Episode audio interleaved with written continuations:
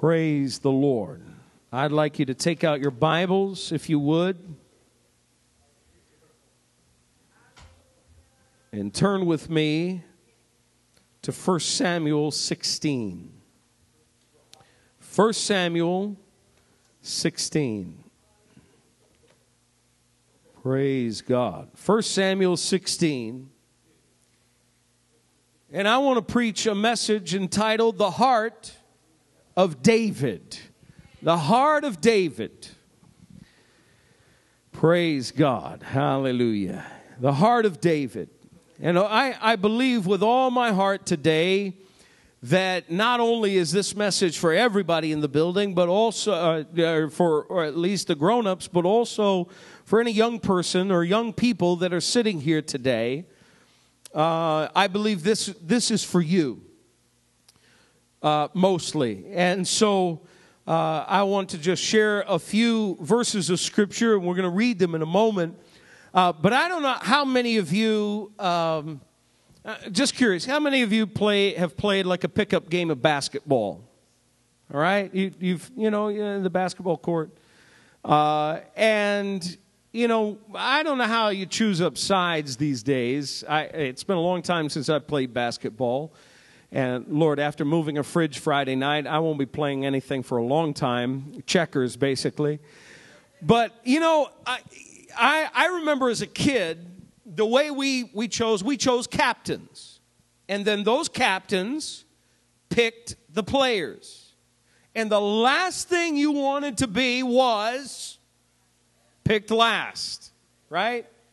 Nobody wanted to pick last. I mean, it said something Unfortunately, if you were picked last, it, it basically said you were not the best player.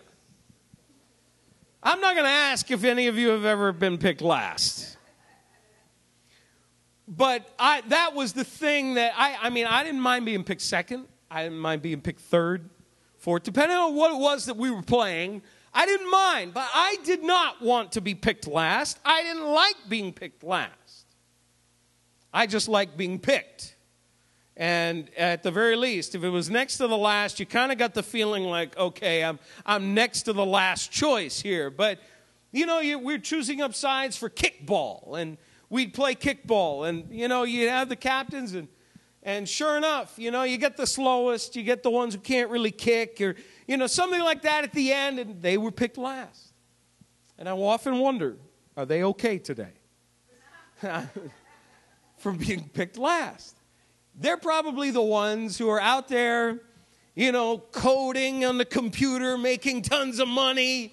You know, they, they got math, they got it down right. They, you know, it was all the kids you made fun of in school. They're the ones, they're the ones ruling. But being picked last was no fun. I didn't enjoy it. Well, David was one of those guys who was not even picked last David was forgotten about. Turn with me to, if you're there, 1 Samuel 16. 1 Samuel 16. But I got to tell you that when David was picked, uh, he was picked right, and he was the man for the job. In fact, this was going to be a team of one. God had a plan, and God wanted his plan to include David. Now, nobody knew this at this point except for Samuel, and Samuel didn't even know who. Let's start reading at verse 1, and we'll read down a little bit. The Bible says this The Lord said to Samuel, How long will you mourn for Saul, since I have rejected him as king over Israel? Fill your horn with oil and be on your way. I am sending you to Jesse of Bethlehem I have chosen one of his sons to be king. So Samuel now gets a word from the Lord. Fill up that horn. There was a horn that they would, literally, a, a horn that they had hollowed out and would pour anointing oil in, like what we read about in the Old Testament. And whoever was going to be king, they would anoint them as king. It was a, a sign that God had designed for this person uh, to, to be the ruler and, and had a plan for their lives. So God tells Samuel, go, go and anoint one of the sons of Jesse.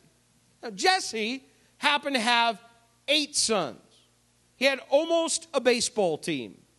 He, he had eight sons, and so now Samuel is on his way.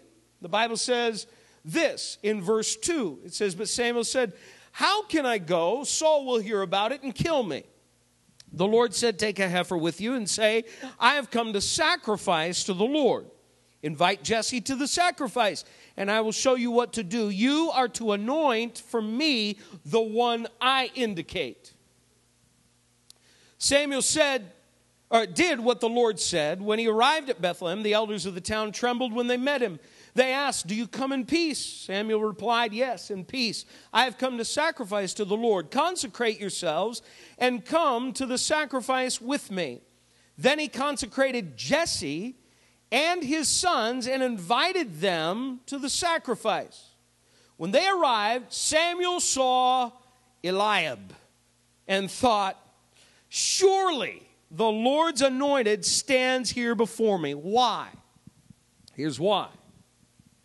God says to him, the Lord said to Samuel, Do not consider his appearance or his height. So he looked good, he was tall, for I have rejected him. The Lord does not look at things the man looks at. Man looks at the outward appearance, but the Lord looks where? At the heart. You look all around you these days and you see on television, magazines, you see it in schools, you see it everywhere, billboards all over the place. You see that appearance is everything. In fact, we, I, I, I shudder to think that in this day and age, the pressures that are faced, or that young girls especially are faced with, that they are not worried about what's on the inside, but instead they are concerned only with the outer appearance. I'm here to let you know whether you're a, a, young lady or whether you're a young man, God is concerned not with the outer appearance, He is concerned with what's on the inside of you. Now, God had a plan to pick one of the sons of Jesse. Now, there's a very important lesson to learn here, and it is this all of his sons come marching out. In fact, let me just read a little bit further down. The Bible says this starting at verse 8 Then Jesse called Abinadab and had him pass in front of Samuel, but Samuel said, The Lord has not chosen this one either. Jesse then had Shammah pass by, but Samuel said, nor has the Lord chosen this one. Jesse had seven of his sons pass before Samuel, but Samuel said to him, The Lord has not chosen these.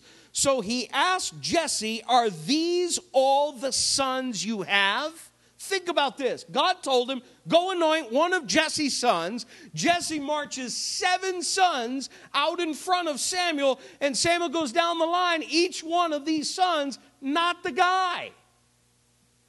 Samuel says, Wait a minute. Do I have all of them? Oh, yeah. Forgot. David but he's out tending sheep. I need him out in the field. He's out there tending sheep. Now, there is a theory about why David was ignored. Now, I want you to listen to this. This comes from the Jewish writings, it comes from the Talmud, which are important commentaries and conversations uh, back and forth between ancient rabbis, back and forth, all these writings. And some of these writings indicate that one of the reasons why David was left out was because his brothers thought that David was an illegitimate child.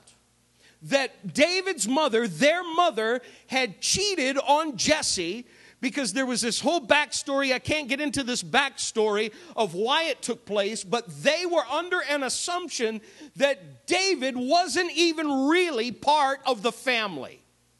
Now, think about this. If that was the case, they treated David so bad all through his life.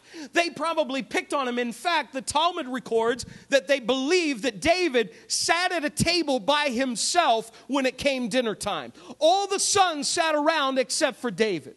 Now, if this is true, you can imagine how David would feel growing up. People like that, they check into places to get their brain checked out after a while because you know what? They can't take being picked on, they can't take the rejection, they can't take the idea that somebody is against them. But I'm here to let you know, young people, older people alike, no matter where you have come from, no matter what pain you have experienced in life, no matter what your friends have told you, I'm here to let you know that God still had a plan. And his plan didn't involve the other seven brothers, it involved this one kid sitting out with the sheep on the hillside, and his plan was to anoint him as king. Now, let's just read down a little bit further. the Bible says this. So he asked Jesse, verse verse uh, 11. So he asked Jesse, Are these all the sons you have? There is still the youngest, Jesse answered, but he is tending the sheep. Samuel said, Send for him. We're not going to sit down until he arrives. He said, Go get him. Why, why have you only given me seven sons? You've got eight. Go get me the eighth guy. The Bible says, So he sent and had him brought in. He was ruddy, that was warrior like, kind of strong, with a fine appearance and handsome features, but that had nothing to do with why God chose him. Then the Lord said, Rise and anoint him. He is the one. Now look at verse 13. This is so cool. Because if that story in the Talmud is, is at least remotely close to being true, this is powerful. So Samuel took the horn of oil and anointed him in the presence of his brothers. And from that day on, the Spirit of the Lord came upon David in power Samuel then went to Ramah. Think about this for a minute. You've been picked on, you've been picked on, but now all of a sudden God begins to elevate you. God begins to pick you up, and now here's David standing in the middle of his brothers, brothers who more than likely don't even really like him. In fact, we read in chapter 17 when David went out to see Goliath, went out to see his brothers, and, and met up with Goliath, that the oldest brother, Eliab, starts just jumping on him verbally and attacking David. So we know that Eliab didn't like him. We know the brothers probably didn't like him. But now here's David standing right in the middle. And all of a sudden, Samuel takes that horn. God speaks to him and says, This is the one that I want. This is the guy I'm choosing. This is the one. They wouldn't have picked him. There are people around you who wouldn't pick you. There are people around you who would say, Look, if they're the last one, I don't even want them on my team. Forget about it. They can't play. But when it comes down to it, God says, You can play. You're the one that I want. I'm going to anoint you to do something great and something powerful for the kingdom of God. Listen, young people, serving Jesus isn't just for old people. Okay, I know I joke about being old, but I'm really not that old, by the way. I just can't move a fridge. You know, it's hard. It's hard for young people and older people alike. But, you know, it's not just for older people, it's not just for them. You say, Well, I don't have the boldness. The Holy Spirit can come upon you. The Bible says the Spirit of the Lord came upon David from that moment on, from the moment where David stood there and was anointed as king, David didn't say, Wait a minute, I'm not your guy. You know, there are other guys in the Bible who did that. Jeremiah, God called Jeremiah when he was a young man, probably maybe somewhere in his late teens, maybe early 20s, and he said, Listen, I want you to go and I want you to be a prophet. You know what Jeremiah said? I can't do that. I can't, Lord. Why? Because I'm too young. You know what God told him? Jeremiah, be quiet. You're not too young. Yeah, I could use you as you are. I, in fact, I want to use you now. Listen, God, God's not going to wait. God doesn't have to wait. You don't have to wait to be used by God.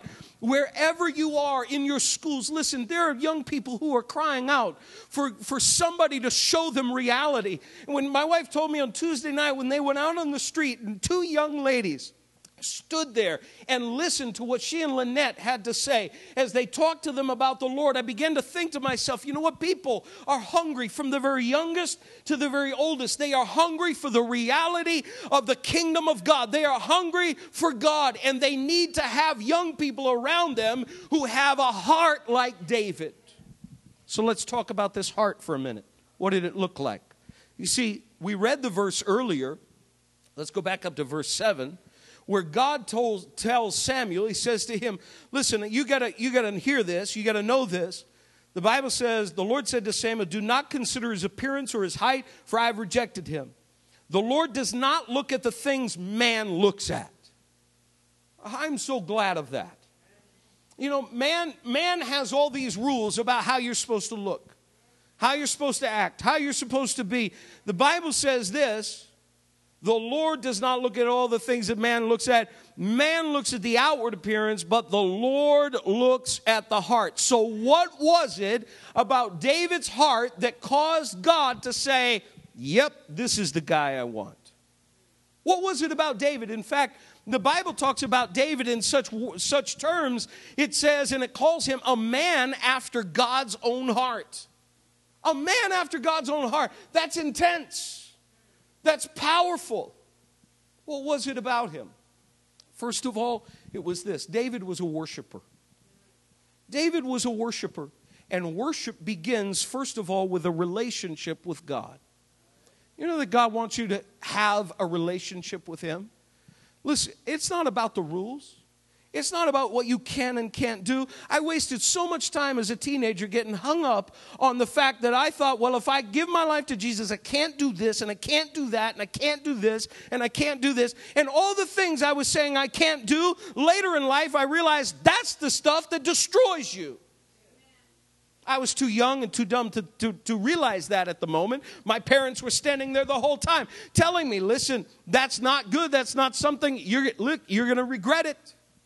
And sure enough, they were right. You, we've got, we've got, you can look at your friends around you and they are, they're doing drugs and they're running with gangs and they're doing all of these kinds of things. And listen, every one of them, they're absolutely miserable. There isn't any one of them who is out there and can say that they are really deep down kind of happy. They got foul mouths that make people, you know, kind of not want to be around them. We think that's cool. No, learn a vocabulary. God, look, look, as a young person, God doesn't want you to talk that way. He wants you to begin to point to Him and show others, listen, I don't have to talk that way to be cool. I don't have to act like that. I can worship the Lord. I can serve Him and give Him my best. Listen, when David was out there tending sheep, he's out on the, the hillside. I believe it was probably maybe at one of those moments where he's out there, maybe his brothers had just done something so mean to him because still they thought, and this was not true because he was not an illegitimate child, but they, they thought that maybe, maybe, just maybe he was. And so they're picking on him, picking on him. But David goes out to tend the sheep. He's out there on the hillside. He's with the sheep and he's worshiping the Lord. He pulls out his harp. He's got his musical instrument. he begins to pen the words to the Lord is my shepherd. I shall not want. All of a sudden, he begins to worship the Lord. He finds in God that there, in the midst of rejection, in the midst of all kinds of things, he can still worship the Lord. And the Lord is right there every moment of every day. Even when David was older, his own son turned against him. Now, as a young person, it's tough to deal with brothers and sisters who annoy you and they get under your skin and maybe, you know, they get into a fight with you or friends who reject you after a while because of whatever. But I, when I became a father, it, it just it turned my heart upside down. And I know how it feels to be a father, but I have no idea what David went through when his own son Absalom turned against him. But you know what? Even when Absalom, his son, was turning against David and was turning against his father, you know what David did? David still worshiped. He went to the Lord. He ran to the Lord. Listen, young people, older people, what we need to learn to do is we need to learn to run to the Lord and go to Him no matter what we're going through, no matter look, when your heart is broken, take it to the Lord. Take it to the Lord in prayer. Don't dial up your friend and just weep on the phone. You begin to dial up Jesus and you weep to Him. And I, I will let you know that He will be there for you. He'll know exactly how to minister to your heart and help you. Be a worshiper. David was a worshiper worshiper. A heart after God is the kind of person who knows how to worship the Lord and give Him their best. Be a worshiper. These services that we've been having, we've been having great meetings. We've been having wonderful services, times of worship. Look, raising your hands, praising the Lord, singing the songs. It doesn't just have to be for the older people, it can be for the young people alike as well as we can call on the name of the Lord together. I got to tell you, listen, I can envision young people with their hands raised in this place worshiping the Lord. You say, that's crazy. My friends won't like me. Look, your friends didn't die for you. Who cares what they think? Let's worship the Lord. Let's care more about what God thinks. The disciples, when they were told, Don't you dare preach in the name of Jesus anymore, they said, You know what? We got to please God, not man. We've got to please Him. So David was a worshiper. He worshiped the Lord. Two thirds, at least two thirds of the Psalms were written by David. The Psalms largely are are an emotional expression of worship and praise to the Lord. At times they are, Lord, where are you?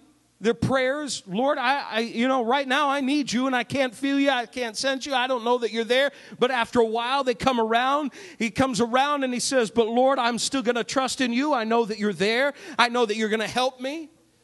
I mean, all of these things that we read in the Psalms, we think that's for, you know, ancient times. No, it's not. It's, it's showing us we can run to the Lord for help. And then it can be said of us later on that that was a young man, that was a young woman who had a heart after God. What else was it about David? Well, it was this he was a warrior, he was a fighter. He was a guy who loved God so much that he couldn't stand it when it seemed like the name of God was being dragged through the mud. Turn over to 1 Samuel 17. 1 Samuel 17, those of you who know your Bibles, you know this is where David fights Goliath. And we're going to see a little bit of this fighting spirit. Now, the Bible says about David that he, his, his, his brothers went off to war. They went out, at, at the very least, the, the older three had gone, but it seems like maybe all seven were out there, and they were fighting for Saul. And they went out against the Philistines. The Philistines came up against them, and they're out in these, this area. One was on one hillside, the Israelites, and the Philistines were on the other hillside, and there was this valley in the middle, a brook that runs through it. So Jesse wakes up one day and says, Listen, you got to take some bread to your brothers Sure, they're getting hungry. The army doesn't provide for them. Saul doesn't provide. We got to send food to them. Take this out to your brothers. He says, at the same time, I want you to take some cheese out to their, their lieutenant, their whoever he was, their commander. Take something for him as well. Give that as a gift. And what does David do? David doesn't say, Oh, Dad, I don't feel like it today. Come on, I don't want to do that. No. He obeyed. Children, obey your parents and the Lord, for this is right. That's a freebie. That wasn't part of the message. But the Bible says this in verse 20 early in the morning, David left the flock, verse 20 of chapter 17, with a shepherd, loaded up, set out as Jesse had directed. He reached camp as the army was going out to its battle positions, shouting the war cry. Now imagine this You've got two armies facing each other on hillsides. Every day they wake up, they put on their armor, they go out and they face each other and they go, woo! And that's all they do. There's, you know, they're soldiers. They're supposed to be fighting, right? Every day they go out, woo! The Bible says they were shouting the war cry. Woo! We're number one. We're number one. We're number one. You know, they're going out there, yeah, we're the Israelites, we're big and we're bad, And we're going to beat you today. The Philistines come along, we're the Philistines, we don't like you, we're going to, you know, put your face in the dust. You're ugly, your mother dresses you funny. You know, they're shouting insults to each other, but they're not doing anything. Why? Because the Philistines have a secret weapon and he's about nine feet, six inches tall. And as soon as they come out and they go, woo, it wakes up Goliath. Goliath pulls out of his ginormous tent and he walks out and lumbers out. Boom, boom. Here comes Goliath. And all of a sudden it goes from woo to woo. No more war cries now. No, no, no all of a sudden Goliath comes out and says, If you want us, you got to go through me. I'll fight any one of you, and any one of you who beats me, we will be your servants, will be your slaves. But if I win, you will be our slaves. And they all looked at Goliath, and as tall as it seems as David's oldest brother was, because the Bible says, don't look at his height, so probably Eliab was, was tall enough. There wasn't anybody as tall as Goliath. There wasn't anybody as big as this giant. And everybody just stood there, and the Bible lets us know they all just said, forget about it. Went back into their tents, and then the next day they woke up, woo! And here comes Goliath. The whole thing repeats. It's ridiculous. But now all of a sudden David comes into the camp. The, the you know, little brother, baby brother, nobody likes, his brothers don't like him, comes into the camp, looks out at Goliath right when Goliath is in the midst of his speech, and looks around at everybody and said, Why is everybody afraid of this dude? Why are you all running away from him? Look at him. And everybody's looking at him and saying, Yeah, look at him. Did you not see how big he is? What's the matter with you? Dave, you need glasses. No, the Bible doesn't say that. But you know, you, you kind of get the sense here that David thinks a little bit different than everybody else. He's got the heart of a true warrior, a heart of a warrior that's been communicating with his God. And he knows how big his God really is. And his God is bigger than nine feet, six inches tall. A whole lot bigger. He says, wait a minute, guys. Why are you all sitting here listening to him? And look, he is defying the God of Israel because he's making fun of the armies of the God of Israel. He says, I'll go fight him. Now, the one chance that his oldest brother gets to speak, verse 28, in all of the Bible. His oldest brother, Eliab, he is supposed to be the elder brother, and for sure now he's really mad at David. He really doesn't like David because in that day and age, and even down through, the centuries of time, even today, the eldest of the family tends to be favored. They are looked at as to be sort of a, a leader, a person of authority in the family. That's just how cultures have, have grabbed onto that. But that was more so then. He was looked past so that his younger brother could be anointed king. You imagine how it made this older brother feel. And now here's the oldest, the one chance he gets to say something in the Bible, and here's what he says. When Eliab, David's oldest brother, heard him speaking with the men, he burned with anger at him and asked, Why have you come down here? Well, A, he brought food to you, fella, you know. Thank you very much, big brother. Go hungry then. And with whom did you leave those few sheep in the desert? See the little dig on David being the shepherd?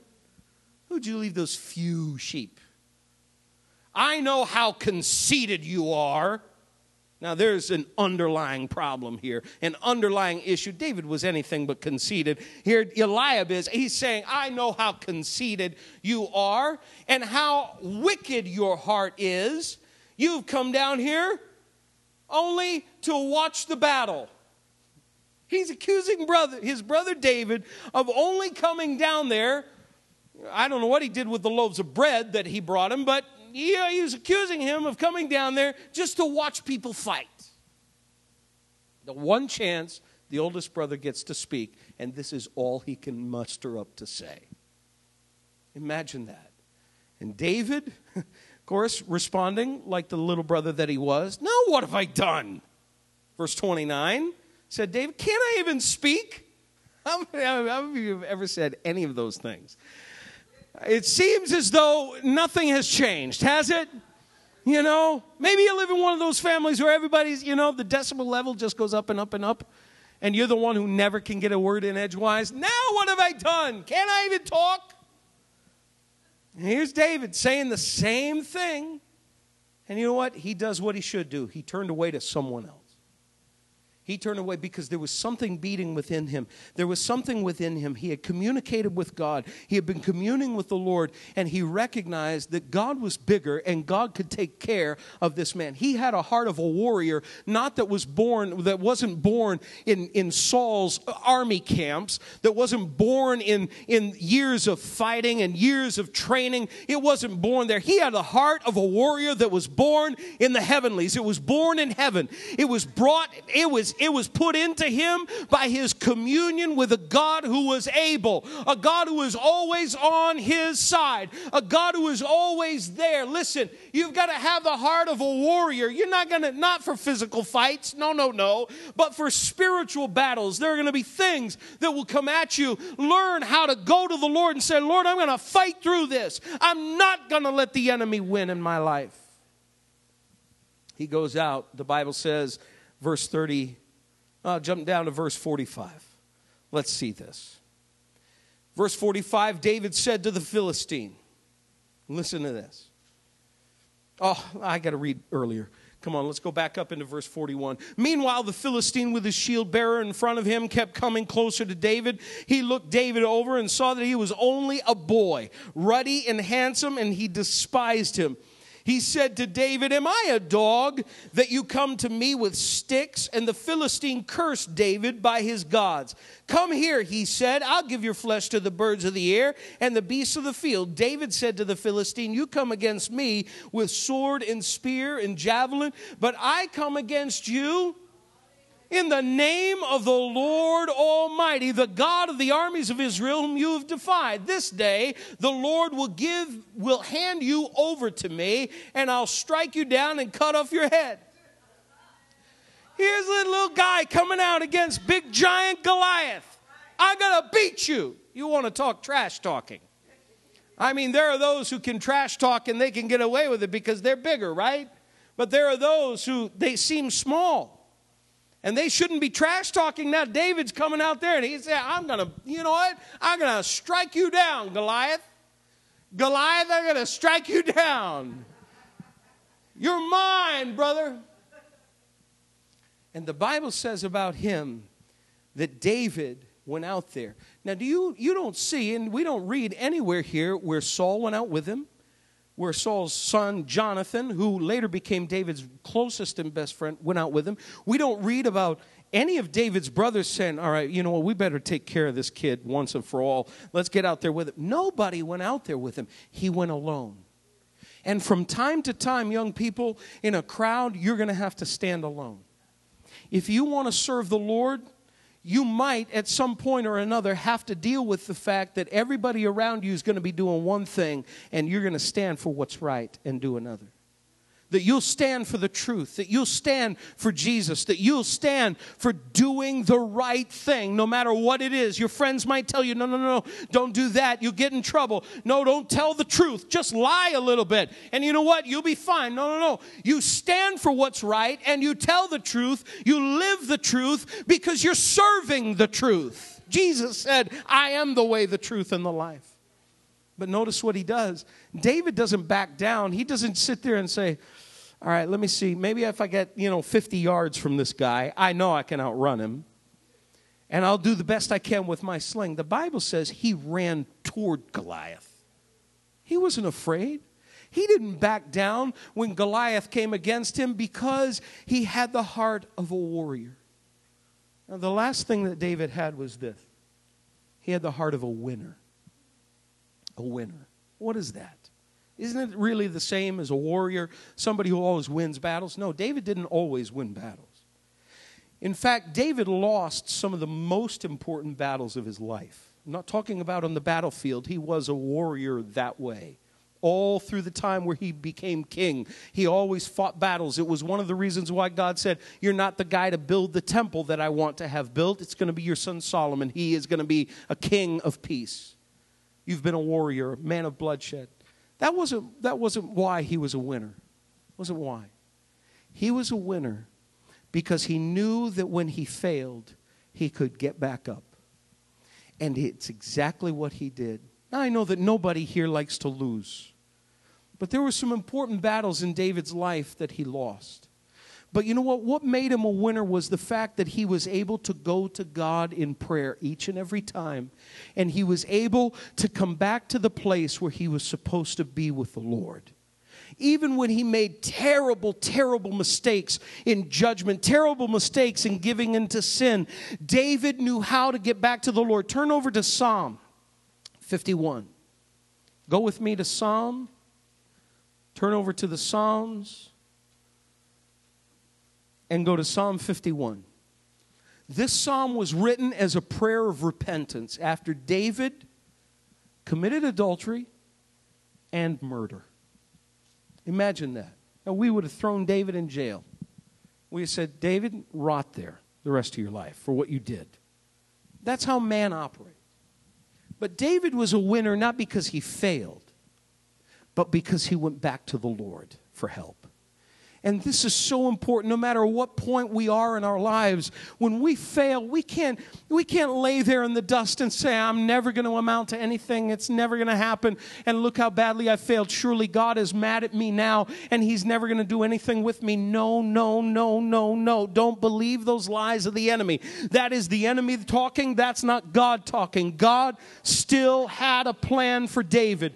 He still had a plan. Yes, David messed up royally. But listen to what David says. He says this Have mercy on me, O God according to your unfailing love, according to your great compassion, blot out my transgressions. The things that I've done wrong, Lord, blot it out.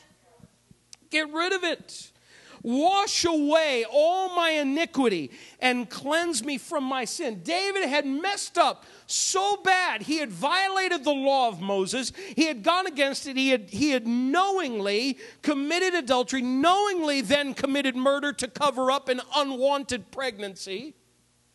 And it was out of all of that that when David was confronted with his sin, David didn't defend himself. He didn't say, I had a right to do what I did because I'm king. Instead, he humbled himself before God. He wept before the Lord. And all of Psalm 51 is David's prayer of repentance, saying, Lord, you've got to come and you've got to wipe away my sin. You know why he did this? Because he cared more about what God thought of him than about what all of Israel thought about him. He cared more about what the Lord thought of him than what any of his friends thought about him. And listen, brothers and sisters, we when we have a heart after God, we will care more about what God thinks than what our friends think. We've got to care about what he does, what he says, what his word says, and how he is going to relate to us. And the way to do that is through humility. It's not through pride. It's not through lifting yourself up and saying, I'm going to be better than, and I'm just going to come off like I'm tough and no big deal. And who cares if I gave in to sin and, and all of that? No, God cares today. Your friends might not care. They might welcome you in when you do. But let me tell you something. In the end, it's God that we've got to be care, uh, concerned with. It's God that we answer to in the end.